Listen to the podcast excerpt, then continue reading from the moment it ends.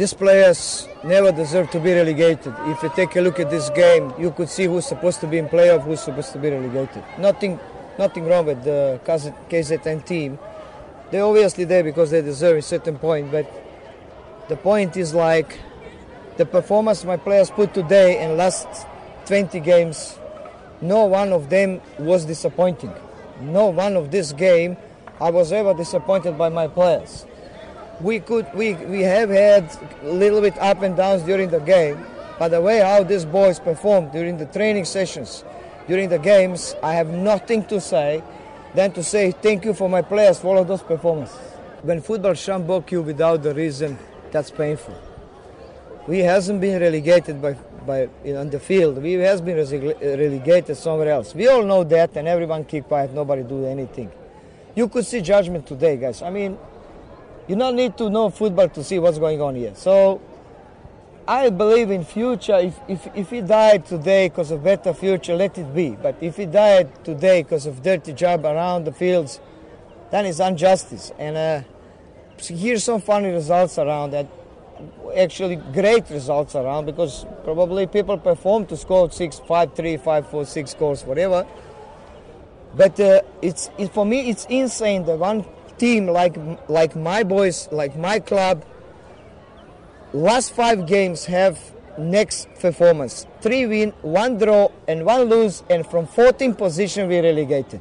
This is insane, guys. You know, so which means the others collect at least two or three or four points more. So how come five games people winning up and down, left, right, and center, but they couldn't combine two games, two winning games in row. So during the league.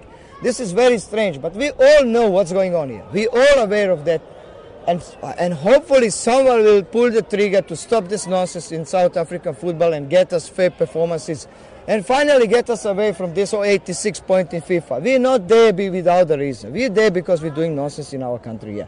I had brilliant time with Ubuntu. My all of the people in this club they were brilliant. They were more than supportive. It's just that limited resources that actually give us a little bit a little bit uh, difficult time in certain you know especially on those subs. We, sometimes you don't have proper subs to do and it's only you could see you you all know that we had no striker when I came here so I'm, I have to move Vazim from the from the another position to be the striker and he, he, he really give us brilliant result by scoring I don't know 13 14 goals whatever. So he was second top goal scorer, and now we're relegated by having top, top second top goal scorer. It's insane. Mm. It's insane. So the way how they perform, the way how they they work uh, hard, and uh, th- that positive spirit from the training, I never had before in my entire career. And uh, the way I was been supported in a moral point from my boss, uh, uh, Mr. Jenkins and uh, and Casey Prince it was it was marvelous. The the takeover I will never forget when when uh, when Prince came out to say, "You must take over. There is something probably I'm doing wrong while I'm last."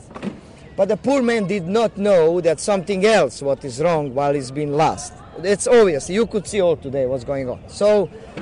Uh, when when you're gonna get taking over like this who is which coach is gonna come out to say you must take over this is all all files I have, this is all results I have, this is what I did, this is what I have done. Please, if you can try some mistake, what I have done, and t- please take over and try to save as much.